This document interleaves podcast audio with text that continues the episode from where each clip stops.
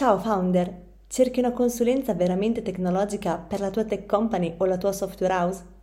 Con Accelerant, il team di Alex Pagnoni ti aiuta a risolvere problemi di team, processo e tecnologia, velocizzando l'evoluzione della tua azienda. Per saperne di più vai su www.accelerant.it. Costruiamo insieme la tua tech company.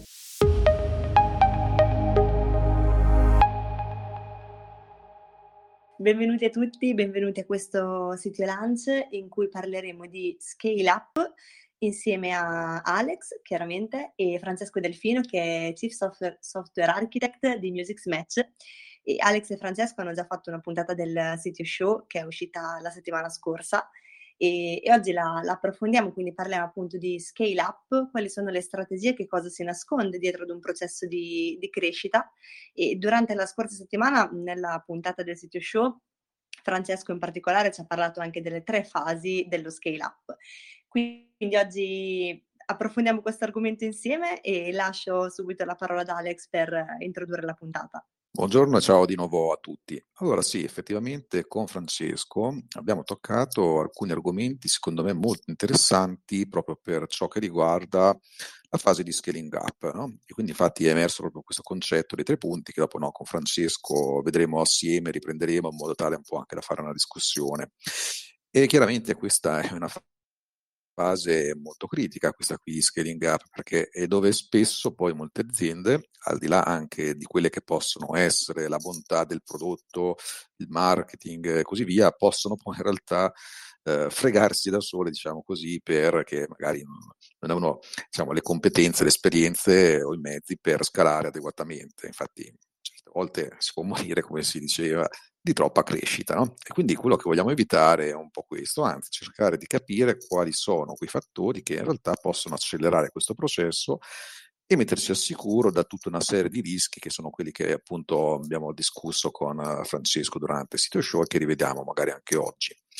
Ora, chiaramente nel tempo di, di, aziende che hanno portato avanti questa fase, ne abbiamo viste tante, abbiamo imparato anche noi stessi tante, tante cose, visto quali sono alcuni principali fattori di successo e di insuccesso, quali sono eh, tutti quei problemi che si presentano con una maggiore frequenza. Ehm, e, su questo abbiamo innanzitutto fatto il poll nella community e come al solito prendiamo questa come base di discussione. Allora abbiamo chiesto un paio di cose. Innanzitutto se è possibile far evolvere una startup in una big tech in Italia. Allora, diciamo che quasi tutti hanno risposto di sì, ma con molte più difficoltà rispetto all'estero. Qui diciamo che non c'è nulla di, di nuovo effettivamente, quello che è un po' abbastanza risaputo, ma è anche confermato, insomma, anche vedendo anche le risposte anche da chi ci è passato in questo processo. E abbiamo poi chiesto un'altra cosa, quali sono le principali difficoltà da affrontare proprio in questo processo, sempre in Italia. Okay?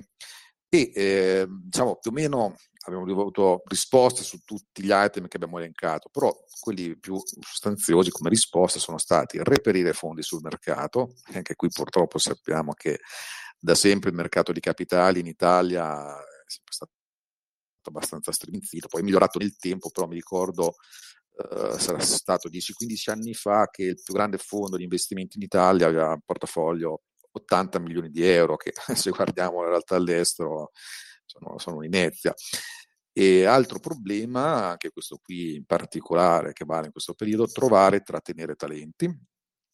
Poi minor, minori risposte abbiamo avuto su adempimenti legali e burocratici, che chiaramente rimane però come ostacolo, e anche diffondere la giusta cultura e mindset. Quindi sono fattori un po' di sistema, quelli che eh, soprattutto frenano eh, la crescita di scale up in termini di, di, ambiente, poi dopo c'erano appunto tutti quei fattori interni che vediamo oggi. Intanto eh, do il benvenuto a Francesco che magari se ci vuole spieg- ricapitolare quali sono appunto quelle tre fasi di cui abbiamo discusso, magari anche un po' raccontare proprio anche la storia di, di successo, di crescita e anche di scale up che ha fatto in particolare con Music Match e poi dopo Francesco ha una bella storia su questo, vi invito proprio a guardare il sito show perché c'è tutto un racconto nei primi anni 2000, tutte le sue esperienze, insomma abbiamo fatto una bella chiacchierata, però passo la parola intanto a Francesco. Eh, ciao Alex, ciao a tutti, innanzitutto grazie per l'attenzione, per essere tutti qui a, diciamo, ad ascoltare la mia esperienza, diciamo, dal mio punto di vista umilissima per certi versi. Sono eh, diciamo, la prima esperienza ed effettivamente eh, diciamo, eh, quelli dei, quei problemi che hai enunciato, no? reperibilità dei fonti, fondi, problemi normativi, eccetera, erano effettivamente bloccanti, diciamo, inizio anno, anni 2000, la prima fase delle start-up italiane. Credo che oggi, diciamo che questi problemi ci sono ancora perché chiaramente, diciamo, l'Italia non è la Silicon Valley, però se vedo esperienze di, eh, al di là di noi, come Music Smash, esperienze di altri eh, imprenditori con idee brillanti e soprattutto con una diciamo così, vocazione a servizi globali, non credo più che sia così determinante. Chiaro che diciamo, bisogna pensare l'azienda appunto in maniera globale, cioè non come un servizio focalizzato sul mercato italiano, magari il mercato italiano può essere una specie di eh, banco di prova dell'idea, validazione, ambiente di sperimentazione, però diciamo il problema dei capitali eh, si risolve se poi ci si guarda in giro su, diciamo, e si pensa un'idea che è un'idea, diciamo così, internazionale. Tornando invece in pratica all'intervista, diciamo, alla chiacchierata che ci siamo fatti un po' di tempo fa, eh, e, e tre, le tre fasi, diciamo, della startup che avevo identificato al tempo erano sostanzialmente, diciamo, eh, la, possiamo dire la fondazione e la validazione dell'idea in cui ci sono solo praticamente soci o persone che credono così tanto nell'idea che sono degli amici che ci seguono perché sono, insomma, si fidano di quello che abbiamo pensato e vogliono far parte di questa, eh, diciamo, idea che potrebbe cambiare, seppur in minima parte, eh, diciamo così, il mondo. questa qua è la fase forse più rischiosa e quella più complicata uh, da fare perché cioè, le idee sono le idee buone sono tante, no? Eh, però poi tra eh, la, eh, come dire, eh, l'idea e, la, e, realizzare quelle cose, quel 20% che gli dà l'80% del valore, diciamo, ci, passa, diciamo, ci passano tantissime difficoltà.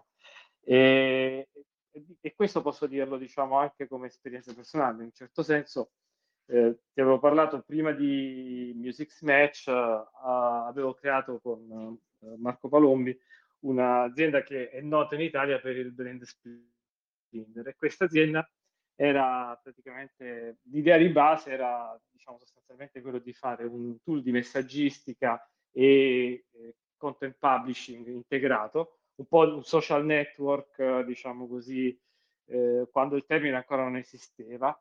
E, e di sotto, diciamo, usavamo un po' di cose open source.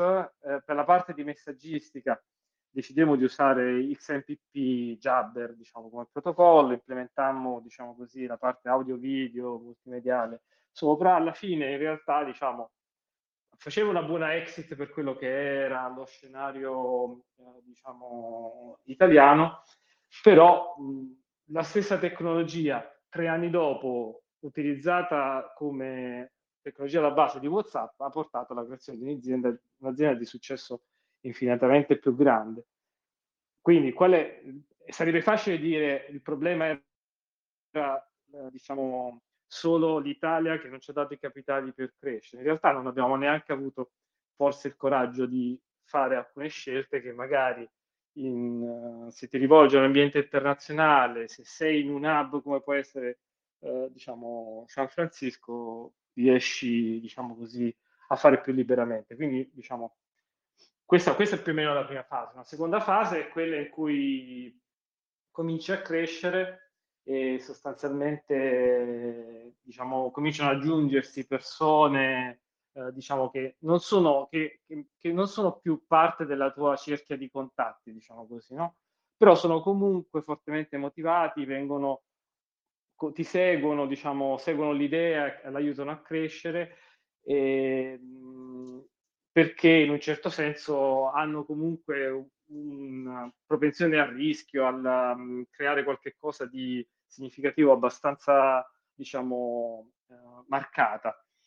E, e questa, questa, qua diciamo, è probabilmente una fase complicatissima perché chiaramente diciamo, persone del genere sono persone comunque con una forte personalità, hanno delle idee forti, però sai, tante idee forti poi difficili, sono difficili da, da, organizzare.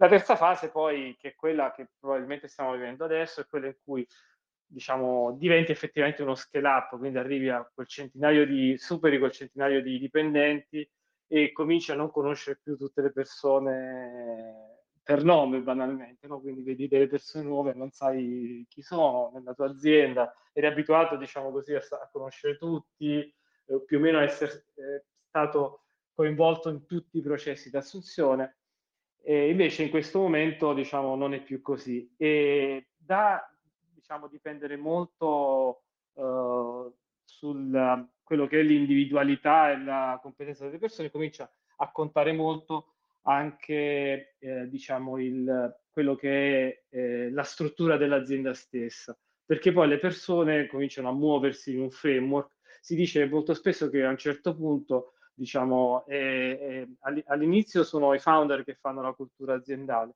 a un certo punto, diciamo, quando entri in questa terza fase, è la struttura stessa che determina la cultura aziendale in un certo senso, perché gli individualismi cominciano a contare sempre, sempre meno. Insomma.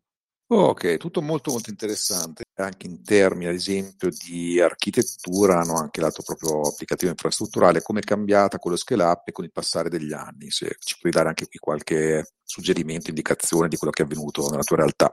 Beh, diciamo che in realtà non, ci sono alcuni cambiamenti che sono sostanzialmente stati obbligatori, no? Perché praticamente quando noi siamo, abbiamo iniziato con Music Match, ti parlo, eh, abbiamo iniziato, anzi se, se, vuoi posso iniziare anche da prima, no?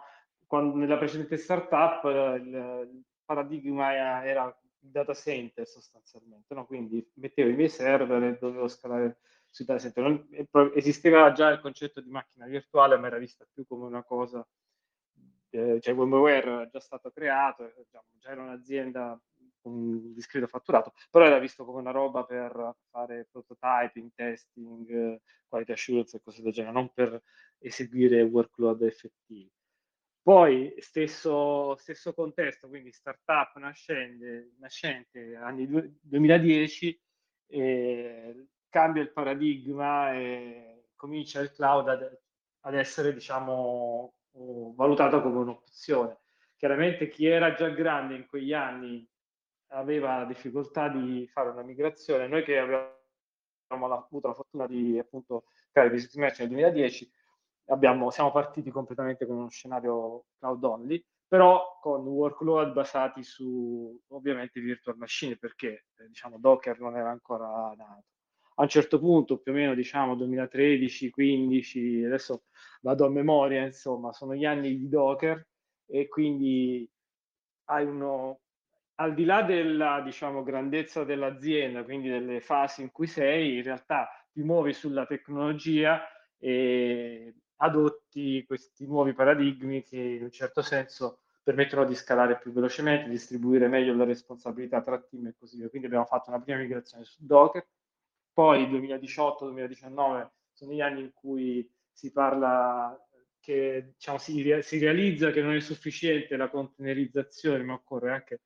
un orchestratore di container eh, tra i vari, diciamo così, le varie proposte, Swarm piuttosto che Mesos e cose del genere, vince Kubernetes e quindi diciamo nuova migrazione a Kubernetes. Quindi direi, quindi da un certo punto di vista, eh, con la grandezza non cambiano tanto le scelte tecnologiche, cambia forse un po' la velocità con cui si possono fare, no? perché eh, appunto eh, 6 in 10 ci si mette tutti d'accordo, eh, diciamo, eh, non, non, si devono fare gran business plan, insomma, analisi di impatto sui prodotti futuri, perché cioè, diciamo, tutto si basa sulla fiducia e sull'intuito in un certo senso, più che su dei numeri effettivi. Chiaramente devi presentarli sempre dei numeri agli investitori, però diciamo, conta molto anche come, la, come li sai raccontare, diciamo così.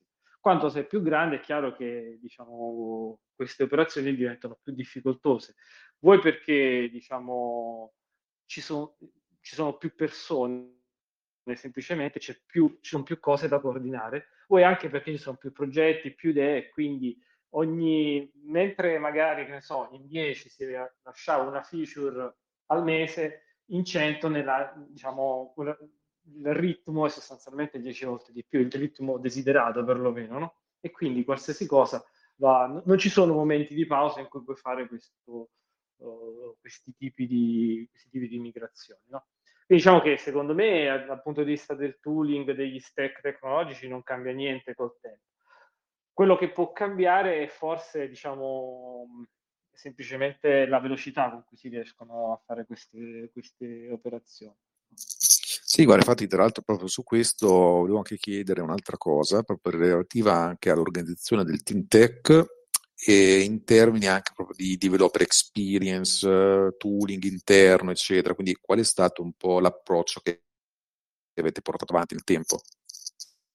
Allora, noi in pratica diciamo eh, eh, abbiamo avuto il problema, se possiamo chiamarlo così, di crescere tantissimo uh, durante a cavallo del lockdown, sostanzialmente da poco prima a, diciamo, abbiamo avuto la più grossa, la, diciamo, la, lo spike nella crescita del numero di persone a, nel, diciamo, l'anno successivo, dal 2000, a cavallo dal 2020-2021 sostanzialmente. E questa cosa ci ha posto, diciamo, eh, la sfida di eh, trasformarci da una, eh, da una struttura in cui le persone, i team erano più, lascio, fammi passare un po' il termine, insomma, eh, casalinghi, no? nel senso in cui le, i ruoli non erano ben definiti, è una struttura in cui ci sono dei ruoli e dei team eh, molto ben definiti, dei progetti, diciamo, con eh, degli OKR specifici da rispettare e così via e soprattutto per dare un'idea alle persone, siccome la comunicazione è cominciata a essere più complicata, diciamo, non è, non, non, anche volendo, non, non, entrandoci tutti in una stessa stanza per poter discutere, no? punto, se solo vogliamo parlare degli ingegneri. E, e quindi questo che cosa diciamo, ha, ci ha fatto realizzare? Una serie di ci ha fatto capire che diciamo, perdevamo tantissimo tempo nell'onboarding di queste persone e per cui abbiamo lavorato su quella che adesso viene chiamata, su due aspetti di quella che adesso viene chiamata developer experience, perché poi diciamo ce ne sono tantissimi, è una specie di wildcard su cui si buttano tantissime cose no? come argomento. Eh, l'aspetto della documentazione appunto di onboarding in, in prima battuta delle nuove persone e la realizzazione di ambienti di sviluppo, tra virgolette, standardizzati, eh, per cui mh, è direttamente ospitati in container sul, sul cloud, per cui una persona, diciamo, mentre magari 4 anni, 5 anni fa la persona doveva, riceveva il computer e doveva un po' configurarselo come, diciamo, più gli piaceva con i suoi tool, Adesso quello che si ottiene è che il computer è una specie di benefit, il computer portatile, tutto lo sviluppo avviene direttamente nel cloud, in un ambiente controllato, abbiamo degli ambienti definiti, una sandbox per lo sviluppo di tutti i prodotti, ovviamente come best practice separata dalla produzione, e, e, tutto lo sviluppo avviene con tool, diciamo così, standardizzati. Ecco, quindi il cambiamento che, sostanziale che abbiamo apportato è quello di rendere diciamo, più velocemente operativi le persone attraverso ambienti preconfigurati a seconda poi dello schema e del, um, del gruppo di lavoro. Da un punto di vista invece della divisione, noi abbiamo chiaramente una struttura diciamo, che va è più o meno standard in uh, aziende diciamo così tecnologiche di tipo a matrice in cui hai aree diciamo così verticali dividi le persone per esempio tra back-end, front-end, applicazioni eh, sistemi, DevOps e così via, e poi una struttura orizzontale in cui diciamo, un, eh, ci sono i vari progetti che raccolgono diverse, diciamo, eh, raccolgono persone appartenenti afferenti a team diversi. In questo modo diciamo che riusciamo a bilanciare ad essere eh, veloci, cioè almeno pre- ci proviamo a essere veloci come eravamo quando eravamo più piccoli e sul, sulle nuove idee, sui nuovi, sui nuovi, sull'implementazione di nuovi servizi.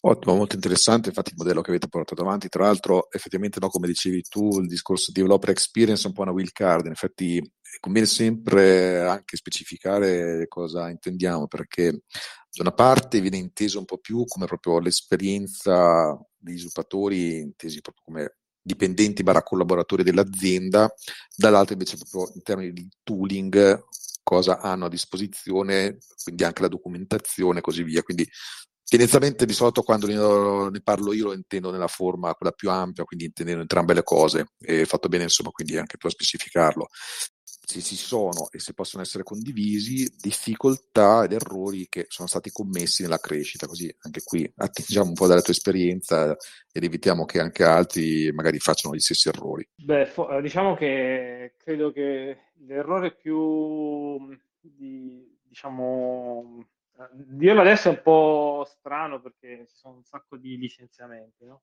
Sostanzialmente Microsoft mi pare che ne ha licenziati 18.000 di persone, eh, Google, Alphabet forse 10.000, insomma, poi, poi ci sono stati licenziamenti eh, famosi, diciamo così, anche un po' assurdi in Twitter e, e diciamo in meta, insomma, nel, alla fine dell'anno scorso. No? Quindi è un po' di quello che sto per dire, un po' strano, però forse l'errore più grande è la mancanza di, la mancanza di coraggio di assumere nuove persone e di crescere, diciamo, velocemente. Questo poi ti porta a quell'errore che hanno fatto queste big company, no? in un certo senso. Quindi, è, quindi da un certo punto di vista è, è davvero, davvero difficile, diciamo, uh, bilanciare la, diciamo così, la capacità di crescere al ritmo giusto con quello che è poi la tua reale possibilità di integrare queste persone nella, nell'infrastruttura, nella, nei, nei, team di sviluppo e così via. E, e, e, come si vede, diciamo, anche aziende grandi come possono essere quelle che ho appena, le classiche FANG, diciamo così, no? come vengono chiamate Facebook, Apple, Amazon, eccetera, eccetera, possono, hanno questo problema e quindi hanno continui ripensamenti su quello che è la loro dimensione giusta. E, diciamo, uno può girarci tanto intorno, no? pensa che un tool risolva i problemi di un'azienda, un, un, so, una tecnologia, alla fine le aziende sono fatte di persone, quindi l'errore più grande che si può fare è o crescere troppo velocemente o non avere il coraggio di crescere così velocemente. Ed è purtroppo un, un errore che prima o poi nella storia di un'azienda uno lo fa sempre, quindi diciamo eh, è difficile dire se l'abbiamo fatto, forse sì, magari potevamo arrivare a questo livello prima, per esempio. Di sicuro l'ho fatto, diciamo, nella precedente esperienza, in cui praticamente eh, avevamo però più difficoltà a, avevamo una scusa, avevamo difficoltà a reperire il capitale in quel caso, no? Quindi, eh, diciamo, questo credo che sia, eh, diciamo, l'errore più, più grosso. Come si fa ad evitarlo, diciamo? Eh, un po' di, cioè, come dicevo prima, coraggio e fortuna, diciamo così. E probabilmente magari eh, effettivamente fermarsi un attimo a pensare ogni tanto e verificare, diciamo, avere dei checkpoint, magari eh, periodici, in cui si capisce se effettivamente il problema che stiamo affrontando è un problema, per esempio, di persone che sono poche o sono troppe, o per esempio un problema organizzativo. Quindi di vedere in tutta onestà quelle che sono le proprie scelte, le proprie convinzioni, e, diciamo, spargendosi il capo di, di umiltà. Insomma. Allora, guarda, visto no, che è venuto fuori l'argomento proprio delle fang di queste ondate di licenziamenti, di cui alcuni anche annunciati proprio questi giorni in maniera più o meno inaspettata, diciamo, e volevo chiederti no, se hai proprio delle opinioni in merito a mh, come potrebbe andare avanti la situazione nei prossimi mesi, un po' anche per comprendere come altre realtà, magari anche delle nostre parti, possono immaginarsi di andare avanti nel futuro, no? cioè eh, in termini da una parte problematiche di mercato che hanno portato a, queste, a questi licenziamenti, più le considerazioni che hai fatto tu, no? quindi anche sull'eccessivo ottimismo nelle assunzioni, tutto il resto, Dall'altra, se eh, ci può essere, secondo te, l'opportunità a questo punto di trovare più talenti tech, adesso, capendo chiaramente che questo fenomeno, innanzitutto, che stiamo vedendo negli Stati Uniti, però può avere, avrà un riflesso anche dalle nostre parti. Come la pensi? Beh, diciamo che sapere come andrà il 2023, diciamo, è un'impresa, diciamo, quasi impossibile. Se guardi per esempio le previsioni di analisti, società di investimento, eccetera, si dividono tra il 50% ci sarà la recessione e il 50% non ci sarà la recessione. L'inizio dell'anno è andato bene in un certo senso, e probabilmente e se per, ieri proprio sono, è uscita la trimestrale di Microsoft, no? Eh, che diciamo, ha seguito l'annuncio di 18.000, se non sbaglio, licenziamenti. Eh, nei fatti uno si aspettava una catastrofe, tra virgolette, dal punto di vista dei conti. In verità, se uno va a guardare il bilancio, il cloud è cresciuto, eh, diciamo, tutte le altre property di Microsoft sono cresciute, l'unica cosa in calo sono le vendite di PC, che era una cosa già messa in conto, quindi alla fine poi il titolo è anche salito. Per cui in realtà diciamo, la mia uh, impressione è che in tutti questi, tralasciando per esempio il caso Twitter che meriterebbe diciamo, uh, un'analisi a parte, eh, tutti, in tutti gli altri casi probabilmente sono conseguenza del fatto che semplicemente se guardiamo gli anni della pandemia queste aziende sono cresciute a dismisura supponendo che il mondo non sarebbe mai tornato come prima, no? Quindi sarebbe rimasto full digital. In realtà è rimasto molto digital, diciamo molto più del 2019, però effettivamente siamo delle persone, viviamo e, e ci piace il contatto umano, no? quindi effettivamente alcune attività che sono uh, diventate preponderanti durante la pandemia semplicemente perché non potevamo, non potevamo muoverci di casa, alla fine diciamo, hanno, si sono leggermente ridimensionate però non è una catastrofe perché per esempio dopo un primo, eh, diciamo, come dire, una prospettiva di crisi, Netflix credo nell'ultima trimestrale ha anche, eh, diciamo, essa stessa sorpreso gli analisti e gli investitori con della crescita che, non, che era abbastanza inaspettata no? dopo i cali, eh, diciamo, comunque il, il prospect negativo dei, dei, della fine del 2022 sostanzialmente. Quindi siamo, secondo me, quello che succederà è che nei prossimi mesi si vedrà un po' di stabilizzazione con un po' di oscillazioni, diciamo, su giù, su giù, per, perché continuerà un po' questa incertezza su dove andare il mercato. Poi magari da fine 2023 eh, a fine, diciamo, inizio 2024 queste oscillazioni si faranno sempre, sempre più, eh, min, diciamo, eh, saranno sempre minori in valore assoluto e a un certo punto il, in un certo senso il trend rialzista deve per forza aumentare. Voglio dire, se crediamo che comunque ci sia sempre progresso, guerra permettendo, eh, problemi climatici permettendo, alla fine diciamo questo diciamo che abbiamo veniamo da un periodo in cui siamo cresciuti in alcuni settori molto eh, eh, e troppo velocemente, quindi un po' come nel 2000 c'è, c'è, stata una piccola bolla, c'è stata la bolla che è esplosa, adesso abbiamo una bolla magari un po' più piccola che, che deve sgonfiarsi se, no, se, se un altro, diciamo. Ecco. Ah, per quanto riguarda invece il discorso delle ricadute sull'Italia, diciamo, eh, sullo scenario italiano, beh, eh, eh, è chiaro che questi generi di interventi le aziende lo possono fare più facilmente all'estero. La, il vantaggio, eh, se vogliamo dire tra virgolette, è che sicuramente ci sono un po' di persone che hanno fatto delle esperienze in uh, scenari molto grandi e probabilmente unici, no? come possono essere aver lavorato in Google, in Amazon, Microsoft e così via che dovendo ricollocarsi porteranno queste esperienze in giro, un po' in altre aziende negli Stati Uniti, probabilmente magari qualcuno in Europa, in Asia e quindi questo probabilmente distribuirà un po' di conoscenze, magari nasceranno nuovi, delle nuove start-up che diventeranno degli unici. Quindi diciamo che in certo senso il fatto di avere un minimo di incertezza diciamo, genera un, un, un ricambio generazionale eh, da, da, un punto di vista degli imprenditori no? Anche. e nuove opportunità. Ecco.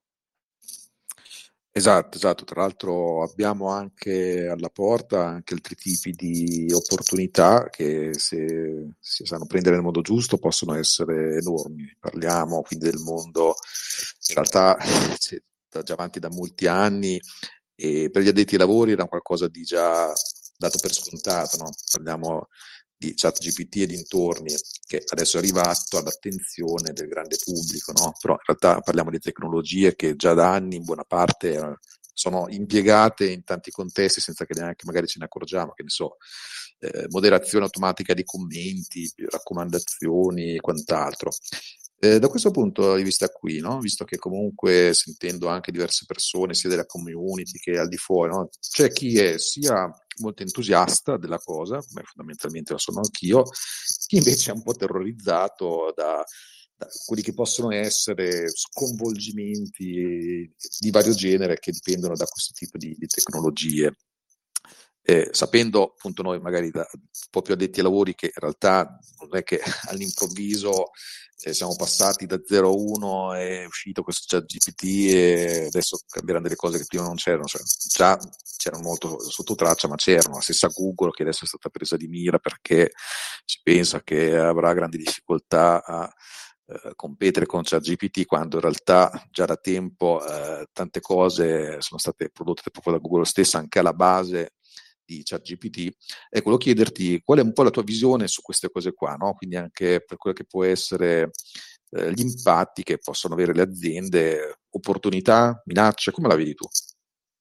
Bah, secondo me sono sempre opportunità, non sono mai minacce. C'è anche una terza categoria di persone, oltre alle due che hai detto, no? tra quelli super entusiasti, quelli che sono invece impauriti, e semplicemente sono anche quelli che cercano di sminuire la cosa come non rilevante sostanzialmente, no? Quindi dicono, ah vabbè, però no, il computer non pensa realmente, no? Non so se l'hai mai sentita questa cosa, perché in realtà rielabora contenuto di terzi, no? Quindi diciamo, in realtà è, è, una, è una specie di, tra virgolette, plagio di cose scritte da persone, diciamo, eh, sfruttate in, in, questo senso, in un certo senso. No? C'è questa, anche questa terza categoria.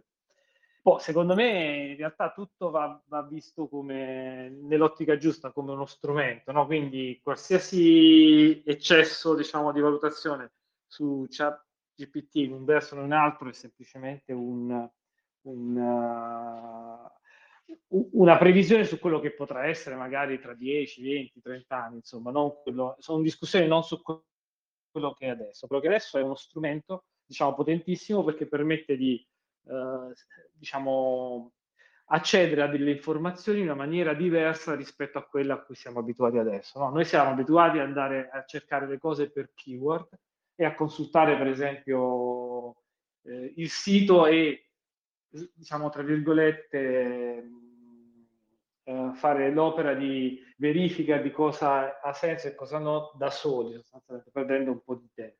Se noi pensiamo a ChatGPT come uno strumento invece di ricerca diverso, eh, questo ci dà un po' di, la possibilità di poter fare questa opera di questa attività di ricerca delle informazioni in una maniera diciamo diversa perché ci sintetizza sostanzialmente l'informazione rispetto a, a, a diciamo così presentarci semplicemente i riferimenti. In cosa potrebbe migliorare? Ovviamente nel, nel citare le fonti perché eh, non, non, questo poi è il problema diciamo, fondamentale dell'intelligenza artificiale non c'è la possibilità di verificare, se non in maniera statistica, la qualità del risultato. No? Noi possiamo solo dire che mediamente ChatGPT dice delle cose che abbiano senso, che hanno senso e sono tra virgolette vere rispetto alle informazioni che ha assunto. Però se nel dataset di training ci sono andate notizie, eh, diciamo, fake news, per così dire, o cose errate o cose che nel modello, diciamo, hanno prodotto una risposta possono produrre una risposta sbagliata. Questa cosa, diciamo così, eh, senza la citazione della fonte, diciamo, da cui viene attinta, diciamo, eh, viene generata poi la risposta, la sintesi, diciamo, che, che produce il modello. Eh, senza queste cose, diciamo, diventa difficile potersi fidare. Però, appunto, bisogna valutare lo strumento per quello che è. Io ho bisogno, per esempio, di avere una bozza di articolo, eh, prendo spunto, lo, lo, uso come uno spunto e da lì poi fa, posso fare le mie ricerche in maniera convenzionale, posso estendere. Quindi è un meccanismo di, di è un, uno strumento per aiutare la scrittura in questo momento, per reperire informazioni di base sugli argomenti, non certo diciamo non mi posso fidare probabilmente degli algoritmi, anzi sicuramente negli algoritmi che scrivi, magari su cose semplici va bene, però non è che sostituisce per dire stack overflow, no? Perché eh, fa, eh, sarebbe troppo, diciamo, eh, non, non, sarà così neanche tra dieci anni probabilmente, no? Quindi è, è, è semplicemente un esercizio di, di capirne i limiti, voler chiedere cose di questo tipo come scrivere codice o come, che ne so, eh, eventualmente, fortunatamente hanno disabilitato la possibilità, ma come valutare per esempio gli investimenti azionari o cose di questo tipo. E, posso, nel... Scusate, posso intervenire Francesco, scusami. Eh. Certo, certo. Ah, grazie, grazie. No, volevo solo dire che d'accordo con Francesco, però volevo mettere un attimo nel mio picco due puntini sulle I. Allora, secondo me, diciamo, sto vedendo to- che troppo ChatGPT è usato per quello che non è stato fatto, no? quindi anche si citava adesso come search. Cioè, la definizione è che è un chatbot, quindi eh, non ti serve per fare le search. Non a caso il, um, il, ha la sua conoscenza ferma nel 2021, no? quindi eh, anche, anche, per un motivo di, di, tempi di training che probabilmente nel futuro verrà limato sempre di più, però i dati sono, sono vecchi, quindi non è per una search e anche le fonti, giustamente Francesco metteva l'accento sulle fonti, sono, sono dichiarate, insomma c'è tutta Wikipedia più altre realtà eh, che in teoria dovrebbero garantire, si può trovare poi su chat eh, GPG le specifiche, dovrebbe garantire che in teoria appunto le fake news non, non ci sono sopra.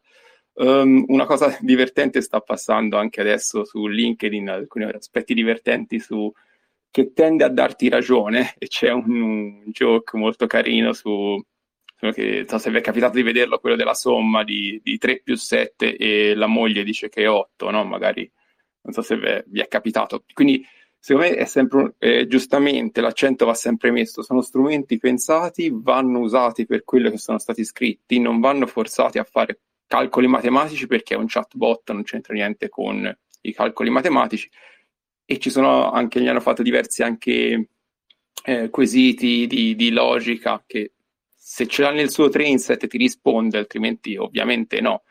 Quindi sono d'accordo con Francesco, però va, ecco, va ancora più limato rispetto a, a che cos'è. Cioè, lo strumento va usato per quello che è stato pensato e non forzato a mettere altre, altre caratteristiche. Ultimamente lo vedo molto usato, ecco, per altre cose, per scopi non suoi. Sì, se no, quello, il riferimento a Google, motore di ricerca, era semplicemente per dire che adesso è arrivato all'attenzione pubblica ed è spesso paragonato, messo anche proprio un po' come una minaccia per Google stessa, ma proprio dicendo perché in realtà è quello che adesso si vede fuori per persone che non sono detti ai lavori, ma si sa perfettamente in realtà che eh, le tecnologie, buona parte delle tecnologie alla base di ChatGPT erano state prodotte anche dalla stessa Google, un po' questa la, la, la cosa. Poi quindi infatti bisogna essere anche bravi a far capire bene quali sono gli utilizzi di, di questi strumenti e da questo punto di vista, tra l'altro no, prima Francesco citava la terza categoria, eh, che sono gli attuali negazionisti in un certo senso